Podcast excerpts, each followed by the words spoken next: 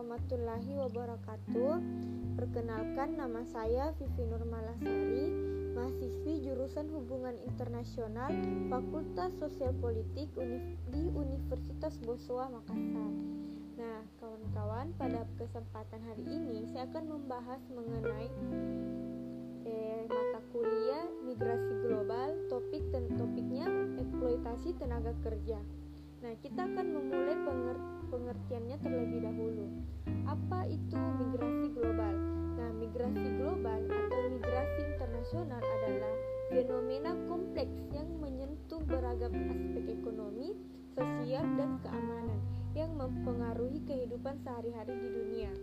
Nah, migrasi adalah istilah yang meliputi berbagai macam perpindahan dan situasi yang melibatkan manusia lapisan masyarakat dan latar belakang.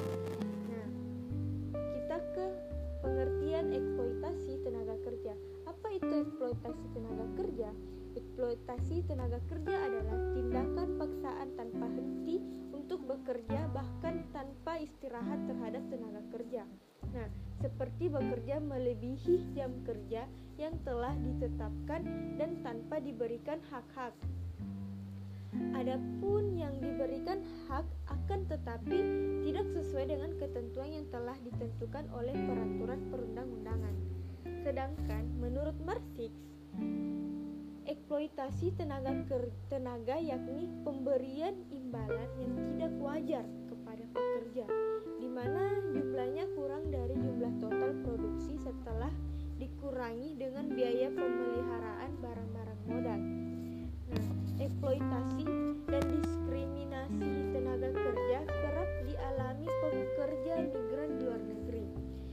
bentuk-bentuk eksploitasi dan diskriminasi yang mereka alami sangat beragam seperti tidak diberikan tempat tinggal yang memadai, tidak diberikan makanan yang cukup, bekerja overtime sekitar 12 sampai 20 jam per hari, bekerja keras dengan upah rendah, dan tidak tidak jarang terjadi eksploitasi seksual terhadap buruh imigran di luar negeri. Nah, kebijakan yang diambil pemerintah terkait eksploitasi tenaga kerja itu dalam konvensi organisasi ILO nomor 143 mengenai pekerja imigran 1975 pasal 8 dalam keadaan bahwa ia telah tinggal secara sah di dalam wilayah untuk suatu pekerjaan. Nah, para pekerja migran tidak boleh diberlakukan sebagai berada dalam situasi tidak sah atau tidak teratur hanya karena kenyataan telah kehilangan tidak boleh dengan sendirinya diartikan secara tidak langsung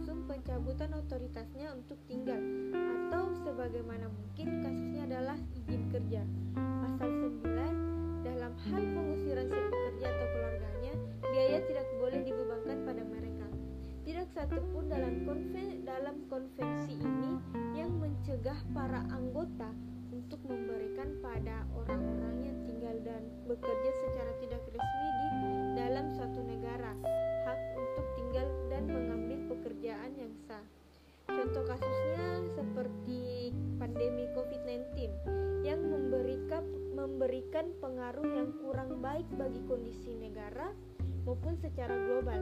Tidak terkecuali migrasi keadaan pekerja migran Indonesia di Arab Saudi saat kondisi pandemi bisa dibilang mengkhawatirkan.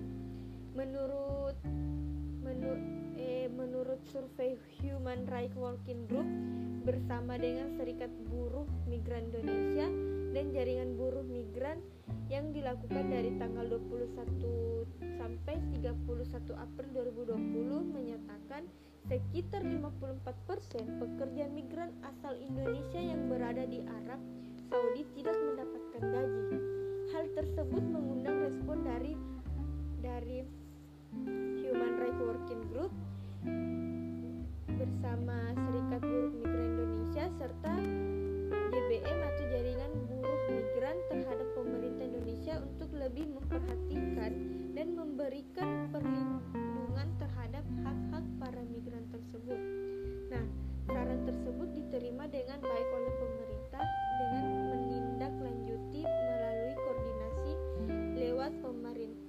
luar negeri termasuk etasi ketenaga kerjaan atau etnaker serta diberikan pesangon jika di PHK dan diberikan pekerjaan di tempat yang baru.